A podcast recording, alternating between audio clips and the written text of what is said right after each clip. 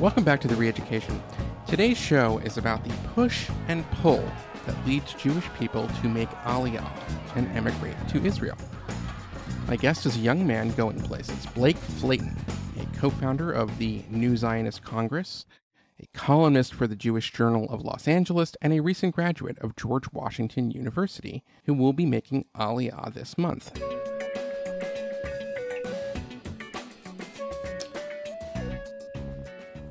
This is an ITN newsflash from the Olympic Village in Munich, where early this morning armed Palestinian guerrillas raided the sleeping quarters of the Israeli team. The gunmen shot dead two Israelis and are now holding 20 athletes and six officials as hostages. The guerrillas are demanding the release of 250 Arabs held prisoner in Israel and have set noon as the deadline for their release. That was one of the original news reports from 50 years ago when operatives from a Palestinian terror group called Black September infiltrated the Olympic Village in Munich, Germany, and initially took nine members of Israel's wrestling team hostage after killing two of them. After a botched rescue attempt, the terrorists killed the remaining hostages. It's hard to overstate the enormity of the psychological blow that this massacre had on the young Jewish state in 1972. Only a generation after the Holocaust, more Jews were being slaughtered in Germany. But this time the killers were not Nazis. They did not represent a state. They were operatives on behalf of a people who claimed to be made stateless by the Jews. Now, that's not exactly right. When Israel became independent in 1948, the original United Nations partition plan also created a Palestinian state. Palestinians, along with all of the other Arab countries, rejected that plan and then proceeded to lose a war against a new Israeli army. The anti Jewish terror of Black September represented an anti Semitism of the left. For some Americans, that may be a difficult concept to comprehend. After all, the Nazis were fascist, despite their name meaning National Socialists. They were on the right. They were obsessed, for example, with racial purity, and they hated communists. Today, the fringes of the alt right will march with tiki torches, chanting, The Jews will not replace us. But anti Semitism infects elements of the left, and it always has. The Soviet Union vilified Russian Jews as greedy capitalists who clung to their false religion. Among the prisoners Black September demanded to be released in exchange for the nine hostages they eventually killed were the founders of the German Red Army faction, Andreas Baader and Ulrike Meinhof. This small criminal cult had convinced itself that the West German government was no different than the Nazis. They believed that they were fighting for the socialists, they believed they were fighting on the side of the left. Now, the first Zionists, of course, would not be surprised by any of this. As Theodor Herzl wrote in 1896 in his seminal tract, The Jewish State, the world is provoked somehow by our prosperity, because it has for many centuries been accustomed to consider us as the most contemptible among the poverty stricken. In its ignorance and narrowness of heart, it fails to observe that prosperity weakens our Judaism and extinguishes our peculiarities. It is only pressure that forces us back to the parent stem. It is only hatred encompassing us that make us strangers once more. Thus, whether we like it or not, we are now and shall henceforth remain a historic group with unmistakable characteristics common to us all. What Herzl is saying here is that we cannot, as Jews, wish away the historical fact that sooner or later the Jews of the diaspora will come under attack simply because they are Jewish. Anti Semitism is just a fact of history. Give it time. In this respect, Israel is meant as a safe haven for Jews, a place where the Jews can come when they are fleeing oppression. It's not just a safe haven, I should say. It revived the Hebrew language. It is, in many ways, the Jewish people taking its place kind of as actors in history, as a nation state. But it is also unique in that it is a safe haven. And this means that even for Jews who live in the diaspora, they will have a bond with the Jewish state. A kind of break glass in case of emergency. And this is extremely important to understand why today the anti Zionism on campus is also very much a kind of anti Semitism. Anyway, here is the great Israeli general, one of Israel's founders, one of, one of my favorite figures of recent history, Moshe Dayan, explaining this concept in an interview with British television from 1972.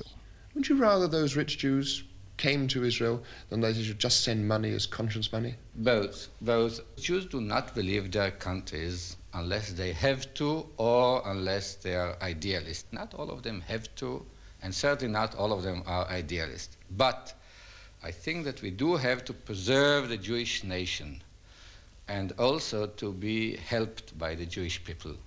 Now, I'm both a Jew and a Zionist. And while it's hard for me to imagine that America, a country that has been, for the most part, so welcoming of Jews and so influenced by Jewish ideas, I would recommend reading a new book by Walter Russell Mead on this.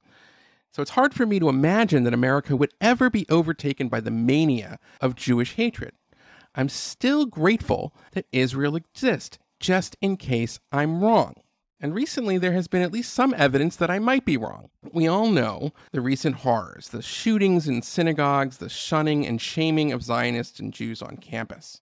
Last year, a group of Palestinians, enraged over the war between Israel and Hamas in Gaza, gathered in cars with Palestinian flags and looked for Jews to beat up.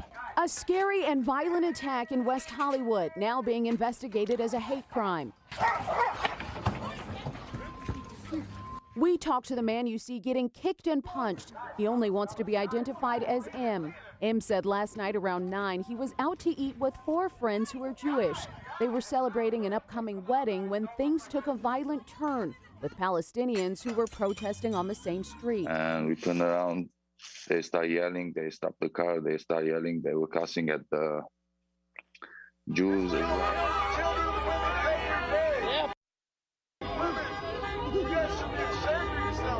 M said within minutes, glass bottles were thrown toward their table.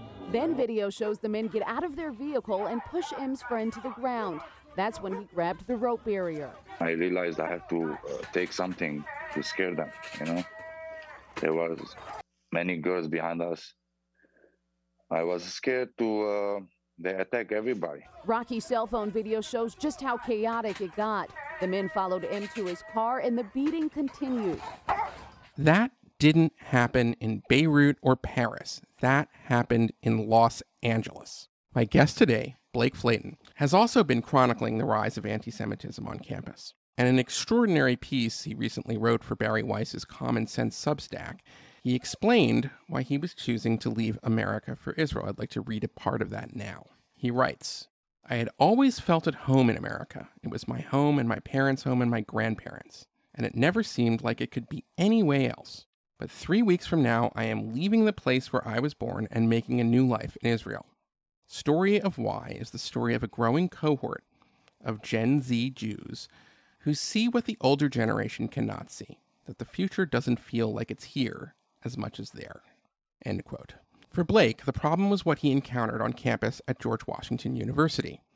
And this was the anti Semitism of the left, its pride marches that excluded marchers from displaying the Israeli flag, its student activist groups that single out Jewish students and accuse them of supporting apartheid.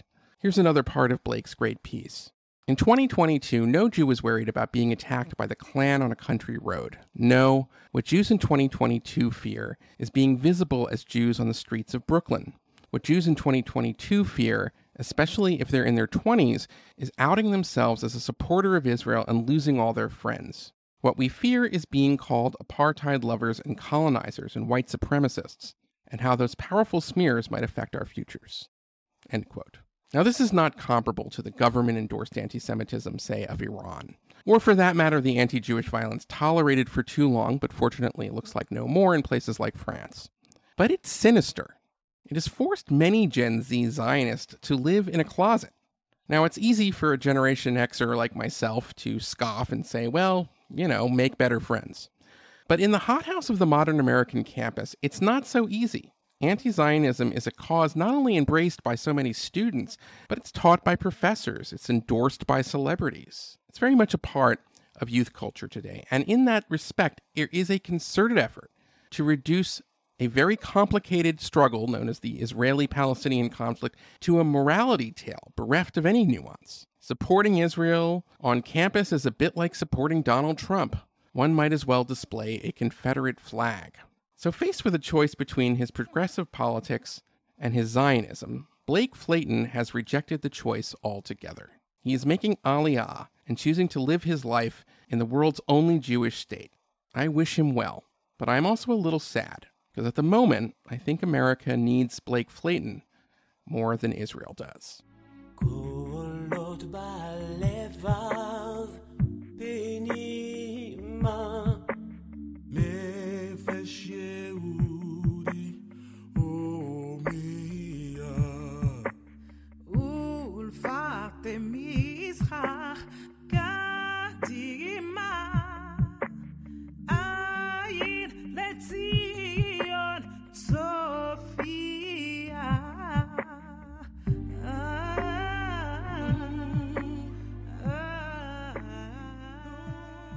And now, a word from our sponsor.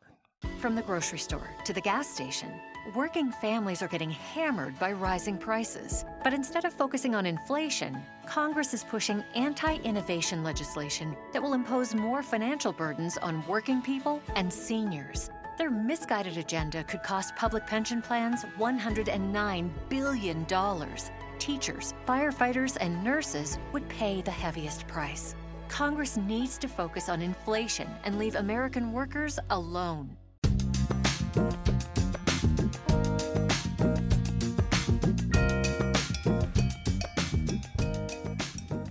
Well, right now we are delighted to have our guest today, Blake Flayton, who is the executive director and I think a founder of the New Zionist Congress, a columnist for the Jewish Journal of Los Angeles, and a recent graduate of George Washington University, and a future citizen of Israel. Blake, thanks so much for coming on the Reeducation.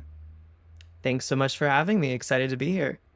Well, I had you on after reading your terrific piece in Bari Weiss's Substack Common Sense about your decision to make Aliyah and emigrate to Israel. And just maybe recap for the audience why are you choosing to do this as a young man? Well, that's quite a, a loaded question.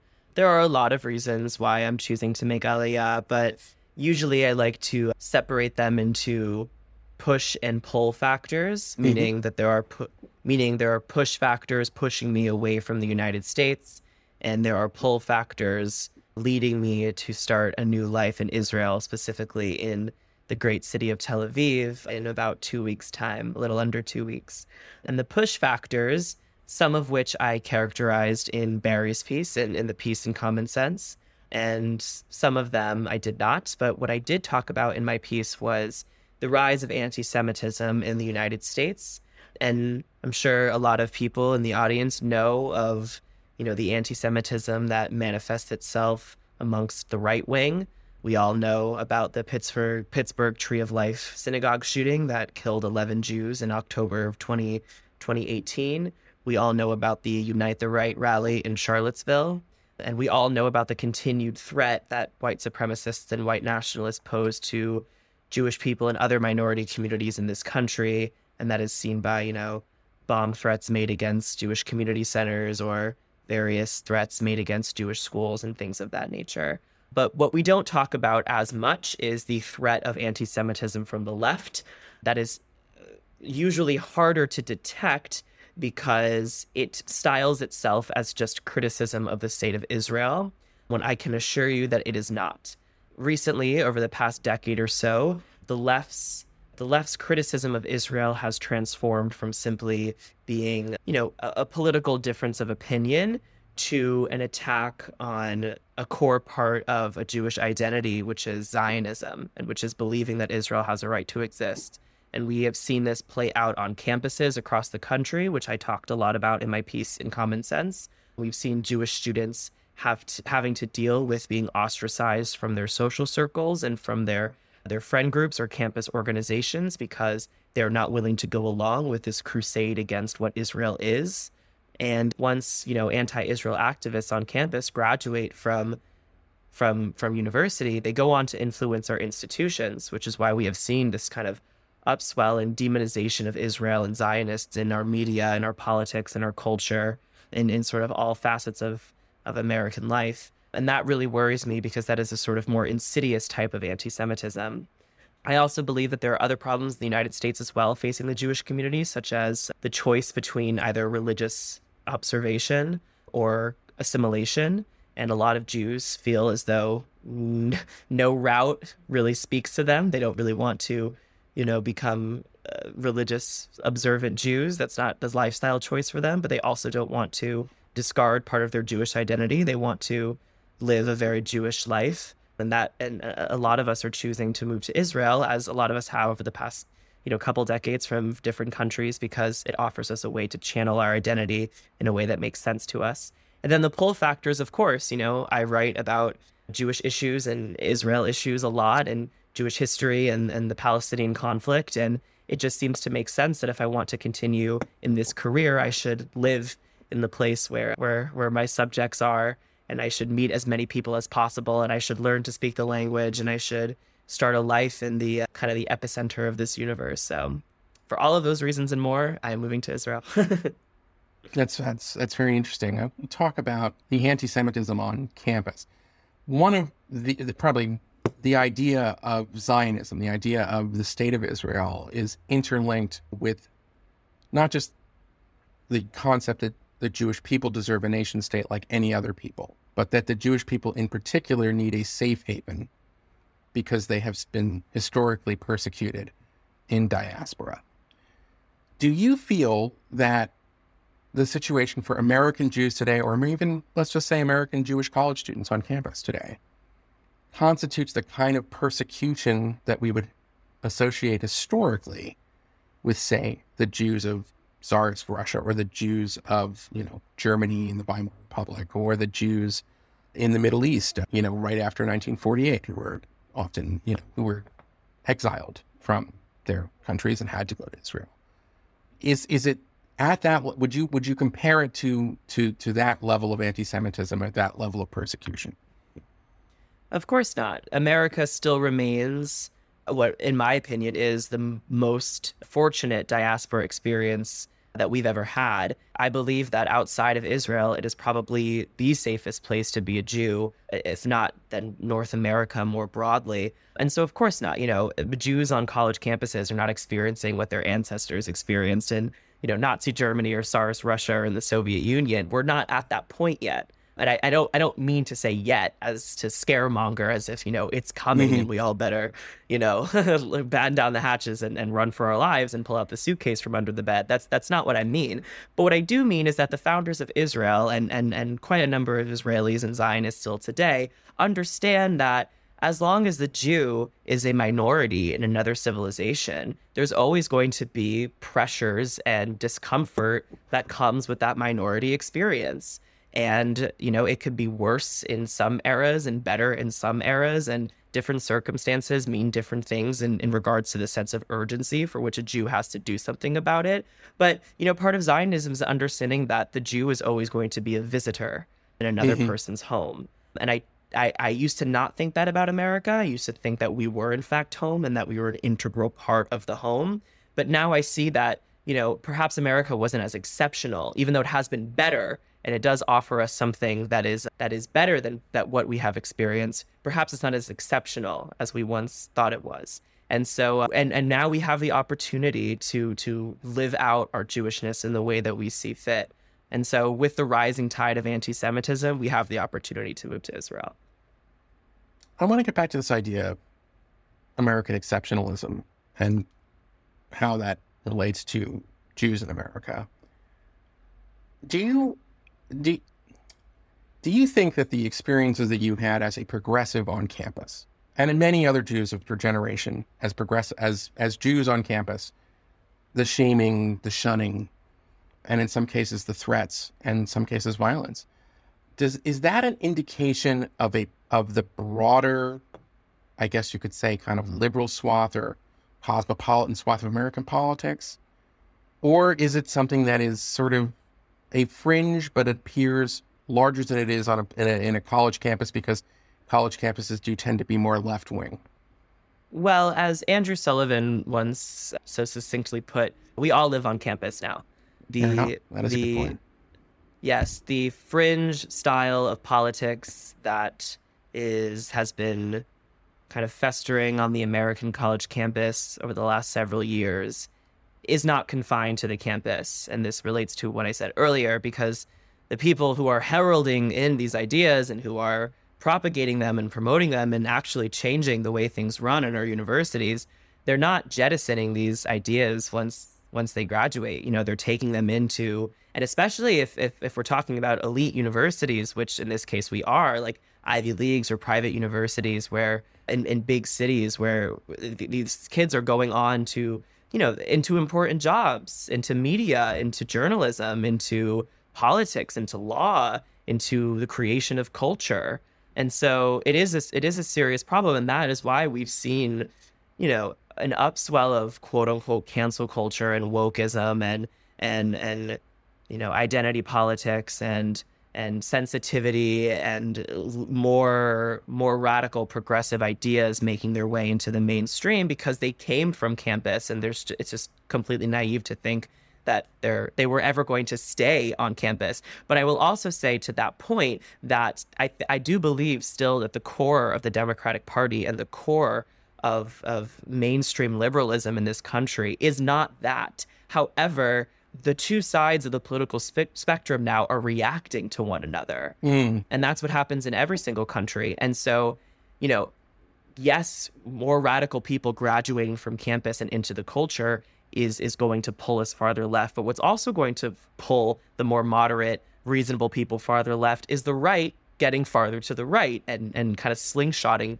themselves into crazy land as we have definitely seen especially since the Trump era. And so both sides are just reacting to one another and becoming more extreme in the process because you know they're trying to contrast themselves with the other with the opponent's ideas. And i will just bring this back to to the jewish question if you will. When that happens in a civilization and one can even say that it's inevitable because no country has has yet to to to find a way to navigate around that. Every country has faced this at one point in their history. When that happens the jews are always always in danger because we sort of represent the middle ground, the the the most the, the, the truest expression of the democratic impulse to, you know, treat others the way that they wish to be treated and to respect the minority and to, you know, value content over character above all content of character over all else. We kind of embody all of these liberal democratic things. And so when this happens I, I would in argue civilization the Jewish tradition contains multitudes. I think that there's a part of the Jewish tradition that certainly exemplifies that, and that there's a deep respect in some ways for the idea of, you know, there is a there is a human rights tradition in Judaism for sure. I'm not necessarily talking about human rights. Yeah. I'm just talking about democratic ideas because it turns yeah. out that everywhere we are in the diaspora, you know, it has nothing really to do with left wing or right wing. It has to do with just sanity and and right. adhering to rule of law and adhering to moderation and not polarization. Everywhere we are in the diaspora where a society adheres to those principles, we're safe. And when they start to turn away from them, we're in danger. All right. Well, I want to press you on something because I think that it, Donald Trump is a more complex figure for American Jews than sometimes is portrayed. And the reason for that is that there's an element of certainly Trump's supporters who are associated with what might be called the alt right, and people who believe in anti who believe in anti-Semitic nonsense and white supremacy. On the other hand, this is a president who, from just a policy perspective, did more for Israel than maybe anyone except for Harry Truman.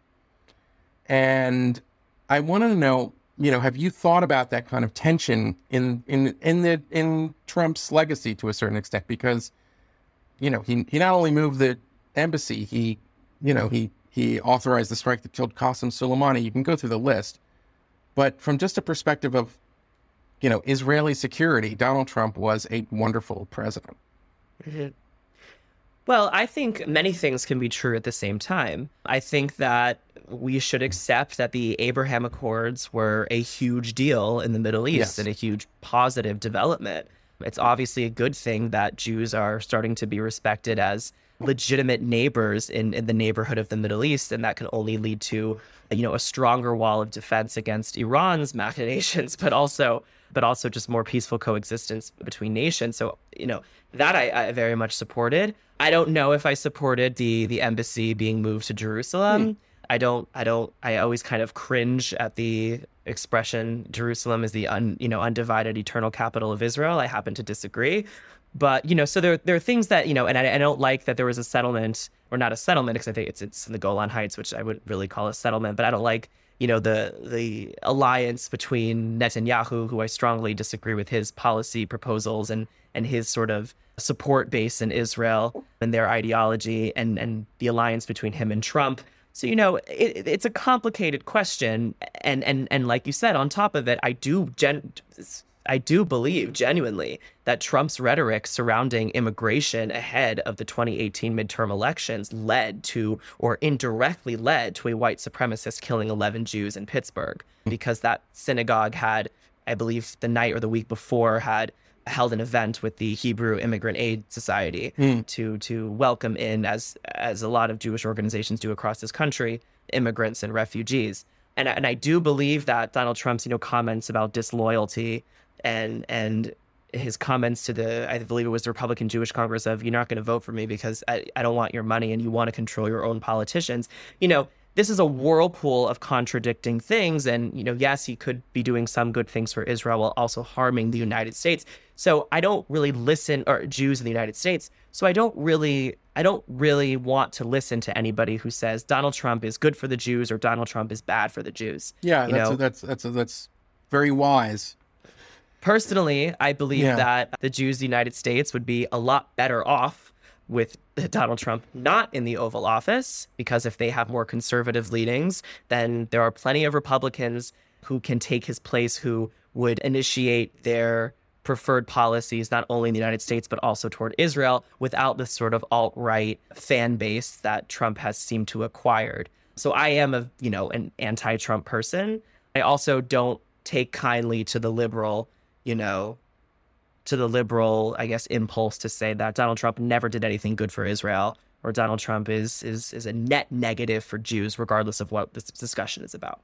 Very very thoughtful answers. I mean, you're you're wise beyond your years. Thank you. I wanted to get your thoughts on an element of the Jewish community that has become increasingly critical, in some cases embracing BDS. I'm thinking about a figure named Peter Beinart. I'm sure you're familiar with him. What is your. You, they might argue with you than saying, we're still trying to dialogue with the American left. And what would your response be to the. Because Beinart has, I guess, recently come out in favor of a full boycott, divest, and sanction the BDS movement of Israel, which I obviously oppose. But what I want to hear, kind of, you know, why not as a as a I mean, you I I don't want to put words in your mouth, but I think you are a progressive. As a progressive, there might be an argument that would say you should stay in America and continue to dialogue and, and recognize where Israel makes mistakes and you know still try to reason with some of these misguided people on the left who want to you know sort of paint with too broad a brush there.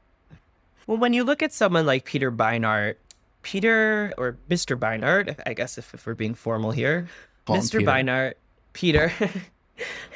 and I, I think anybody who follows me on Twitter knows how I feel about Peter and his and his kind of his posse, his ilk of of you know. At first, they were liberal Zionists, and then they were kind of skeptical liberal Zionists, and now, as you say, they have embraced a sort of one-state solution, BD, pro BDS Yeah. ideology.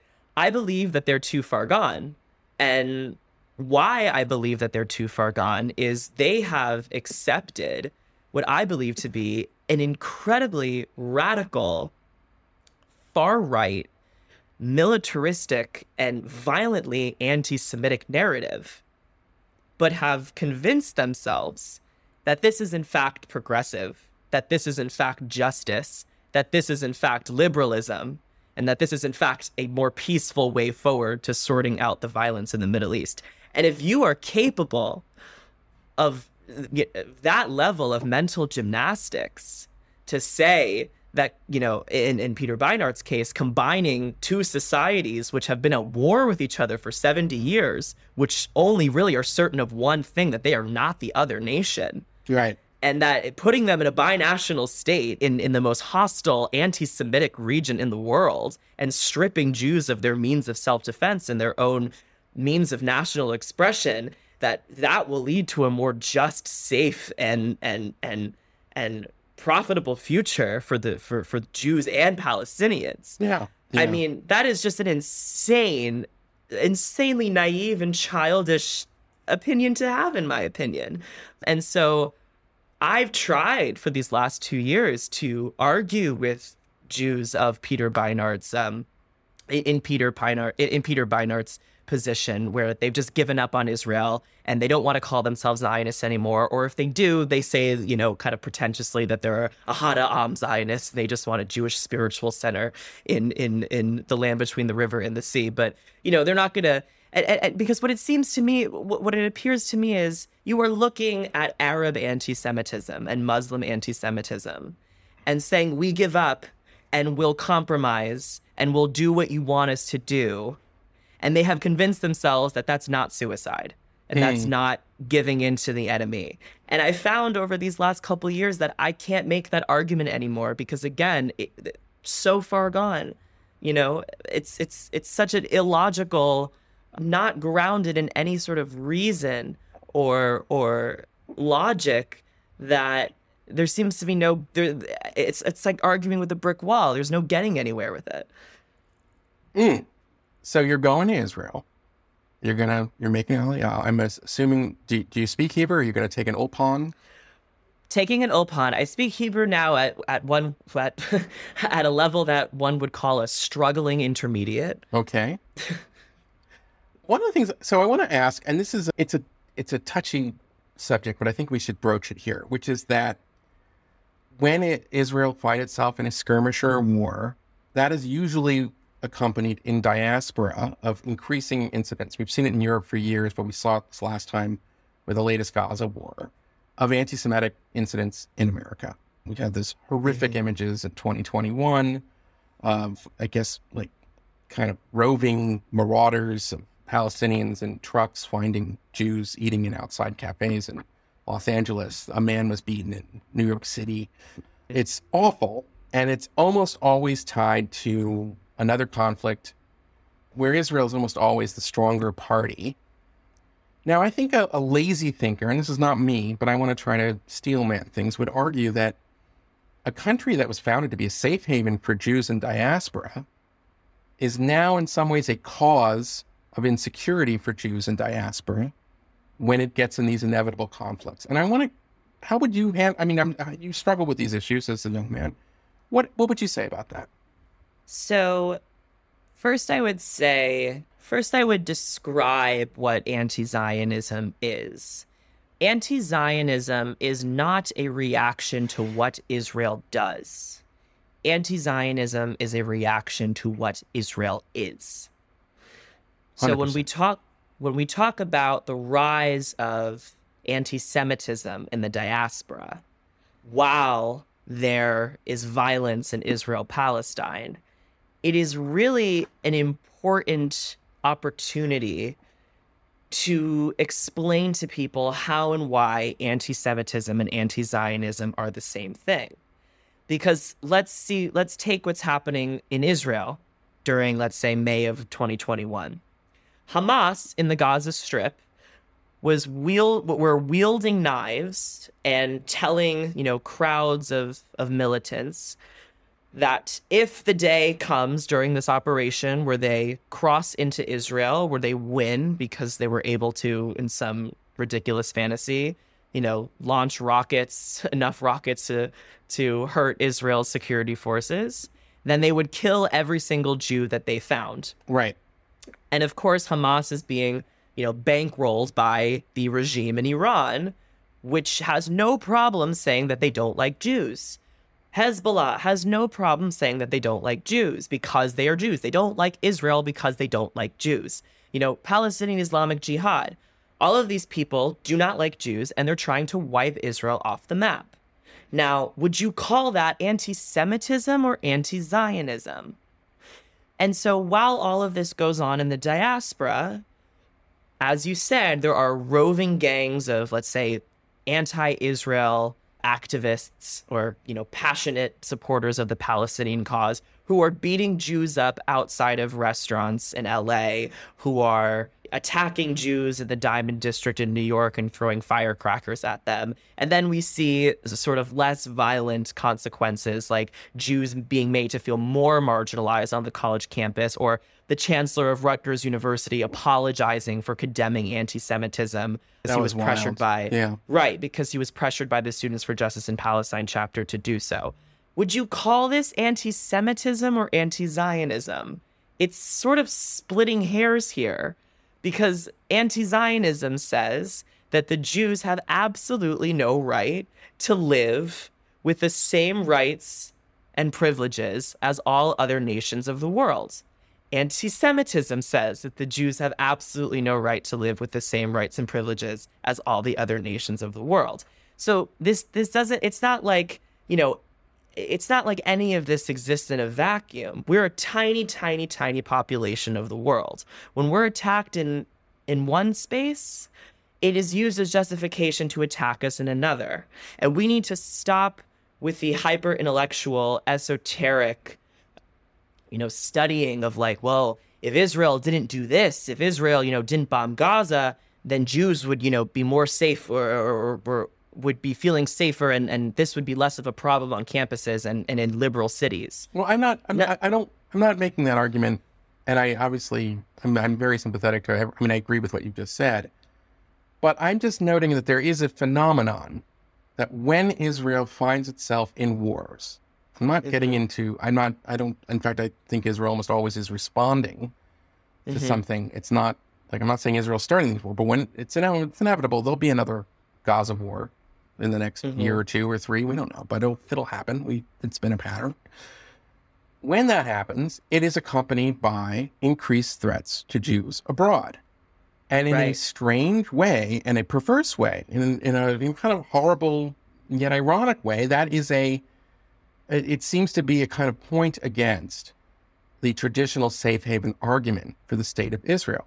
That Israel's defense of itself, which it has to do, I'm not arguing that it should stop, I'm not making a policy point, does tend to correlate with these acts of anti Semitism that affect Jews abroad. Right. Right.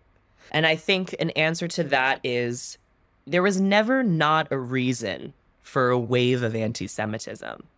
Sure. You know, every time throughout history that violence has been inflicted upon the Jewish people, there's always been an air of justice. The anti Semite needs, you know, an air of justification for it. In in in in Germany, you know, the Jews are conspiring or conspired in World War One. They were working with the French. They were working with the English.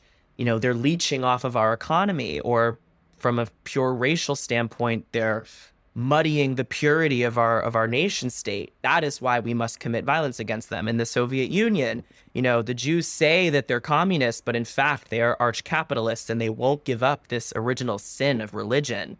In in Tsarist Russia, you know, the Jews are are hoarding wealth. In the Middle Ages, they killed Christ. They're, you know, they're infecting all of us with the plague.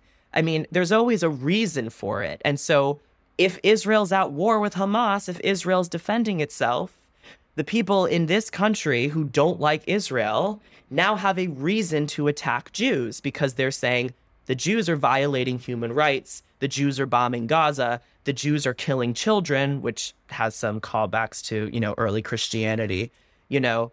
And so therefore we have we have a stamp of approval, you mm-hmm. know, to inflict violence and to marginalize them and to oppress them. And that stamp of approval, by the way, is coming from human rights organizations who are relentless in their in their really discrimination against the only Jewish state and their, you know, in their perpetual inquiries into the actions of Israel. It's coming from left-wing politicians, you know, who who have a microscope under Israel uh, on Israel and you know claim that only one state on earth doesn't have a, a sacred right to exist. I would argue that anti-Semitism always becomes a problem, and anti-Semitism is always put in motion when there is Yes. a reason for the anti-Semitism. When the anti-Semites feel that they are justified in their actions of stripping away Jews' sense of security and removing them from the places where they were once welcomed. So what you're saying is that the anti-Semite, for every, it's a pretext. Mm-hmm.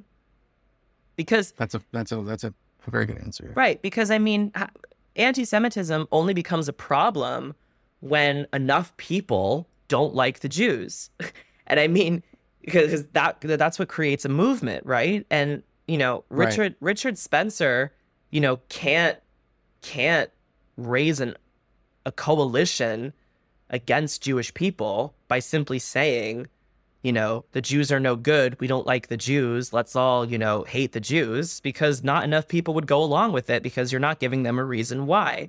But if you can say that the Jews are behind this maniacal plot to open the doors of America to immigrants and refugees of the third world to breed out white Christians, you know, and then on top of that, say that the Jews are running Hollywood and trying to turn all your kids gay or trans, then we have a reason. Then we have a justification. Now, now, now things are in motion, right? Now the Jews find Yeah. themselves in a place of danger.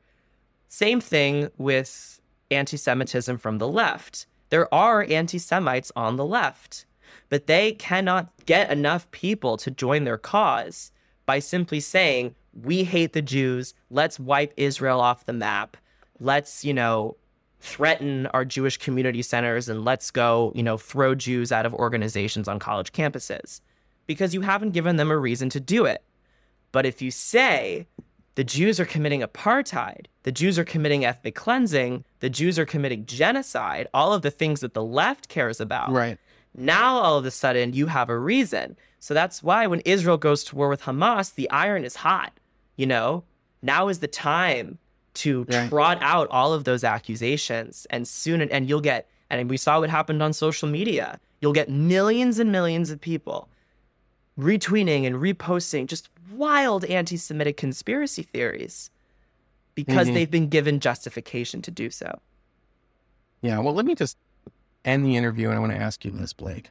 Do you think that you know, kind of going forward, there will be a place for Zionists in what might be called a progressive coalition, or do you think that ultimately, you know, progressive Jews will have to choose between Israel and and the left? Well, here's the thing. I think that Zionist Jews can still be progressives without necessarily having to join a progressive coalition. And what I mean by that is look, I'm, you know, if, if I were to stay in this country and continue voting in this country, and I, I still have my American citizenship, so I still will vote for this country, in this country, you know, I have the right to vote for Democrats who align with my values. I have the right to vote for people to for representatives who uh, stand with Israel but who also share my beliefs on healthcare and on the minimum wage and on reproductive rights and on LGBT rights. That doesn't mean that I have to, you know, join the crusade of the great left-wing movement right now and, you know, and and and be a part of different organizations and coalitions and and and be a part of you know social media circles where people talk about you know ideas and you know, that doesn't mean I have to join the club. It could just mean that I vote the way that I vote, right? So you don't just because you're not a part of the clique anymore, just because you're not sitting at the table, doesn't mean you're not a progressive or a liberal. Look at your voting record, you know, and it and it certainly doesn't Mm. mean that you have to switch over to the Republicans or the conservatives if you're uncomfortable doing that. I would say don't feel like you have to group yourself in with everybody. You can be, you know, an independent person and have your values and, and have your opinions and vote the way you want to vote. But I, I guess what I want to get at is how core a value is it for the left in the West, I guess, in general, to support the negation of the world's only Jewish state? Is it because, you know, I mean, every, you know, you can have a coalition of people and say, like, listen, we disagree on abortion, but we all agree that the taxes are too high. That's why vote Republican or blah, blah, blah, right? But I mean, it seems to me when you see the stuff for the Women's March and Tamika Mallory, it's like really important that they purge that organization of anyone who openly supports Israel. Mm-hmm. And you talked about it in your own experience at George Washington University, where you recently graduated from. So, I'm, I mean, is it that much of a core value that you that at a certain point you really will have to choose? Or is it something that ultimately is maybe a phase or something like that, and then people move on and they'll gravitate to other issues? Could take a minute to think. I've been asked this question before. I just, I always want to make sure that my answer is succinct as possible. I think that progressive spaces in this country are continuing to go down the path of anti Zionism. But I do see similarities between this country and also Great Britain. Because the same thing happened in that country before the 2019 election, which, as the audience I'm sure knows, could have ended between a prime minister, Boris Johnson, or a prime minister, Jeremy Corbyn. In the years leading up to that 2019 Christmas election, a lot of Great Britain was having the same conversations, and especially Great Britain's Jewish community, about anti Semitism infiltrating left wing spaces, about anti Semitism you know, taking over college campuses like Oxford and Cambridge, about anti Semitism, you know, becoming institutional in far left advocacy work. And Jeremy Corbyn lost. Not only did he lose, but he was booted from the party. Many, many people in labor faced consequences for their actions. The European, I believe it's the European Commission for Human Rights for against race for racism and human rights, something like that, found the Labor Party to be institutionally anti Semitic. And we saw change. We saw people reckon with this. We saw this conversation happen. And at the forefront of that was the Jewish community itself. The Jewish community itself took a stand confidently and said, We are not going to let this happen in this country. And you will hear us and you will understand our sensitivities and you will know that we have a say in the political proceedings to make sure that our safety is ensured. That can happen in America. It has to happen in America. So, really, the responsibility falls on us to make as much noise as possible whenever this sort of thing arises, especially when it arises from our political homes and from the people, you know, who share our values and who share our beliefs. Will it? But you leaving, but you you making Aliyah is like almost it, it, it. One could interpret that as saying, "I hope it happens in America, but I'm going to Israel." Like you know what I mean? Yeah, I mean, the good news is that the world is smaller now. That's a, it's almost like you're voting with your feet. Blake. I mean, the good news is that the world is smaller now, and it's like once you know someone, it's not like I'm gonna make make Aliyah to Israel, and all of a sudden I'm no longer involved in American political conversations and can no longer comment on the state of the country and, and, and the state of the Jews of this country.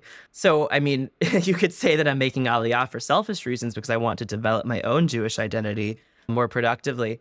But but I think we're all involved in, in this work, in, in, having these conversations. We're all involved in these in this work of making the Jewish community. Because look what happened with the Women's March. The Women's March found themselves in hot water. Into a, they, they found themselves in a scandal because enough Jews came out and say and said, hey, Tamika Mallory, you probably shouldn't be praising Louis Farrakhan, right?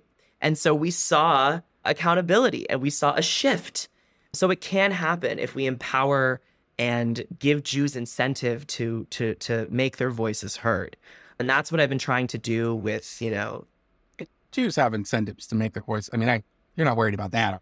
Well, no, I actually think Jews have not a lot of ins- I, think Jews have the opposite of an incentive to make their voices oh, heard. Oh, I see what you mean. On campus, it's become such a such a scarlet right. letter if you say you support Jews Israel. Okay, and Jews and progressive. I, I, interpreted that. Yeah, Jews way, and yeah. progressive spaces are worried about social backlash if they, you know, call out anti-Semitism amongst their own ranks, or if they vocally, you know, or if they make their voices heard about their support for Israel. And that's what we need to ultimately fight against. Because in Britain, what led to this national reckoning around anti-Semitism from the left was the Jewish community refusing to let up on this and ref- and and constantly bringing it to the forefront of the news cycle and co- you know constantly making members of the Labor Party and you know respectable forward-thinking people that your side could have a problem with anti-Semitism too and we're here to remind you of it and call it out. Okay, well listen, if that doesn't work, Blake, There's always neoconservatism. All right. My foreign policy, maybe. I want to thank Blake so much, so much for coming on the Reeducation, and I wish you the best of luck in your Ulpan in Tel Aviv and Israel as you make Aliyah. It's a wonderful story. I highly recommend reading Blake in the Jewish Journal, but also look up his 2019 op-ed for the New York Times, his recent piece in Common Sense. He is a young man, but a very talented writer, and I want to thank you again for coming on the show. Thank you very much, Eli, for having me. This has been The Reeducation with Eli Lake, a nebulous production. Please find us wherever you find your podcasts. And if you are listening on Apple Podcasts, please leave a five star review. It helps other people find the show and makes us feel really good about what we're doing.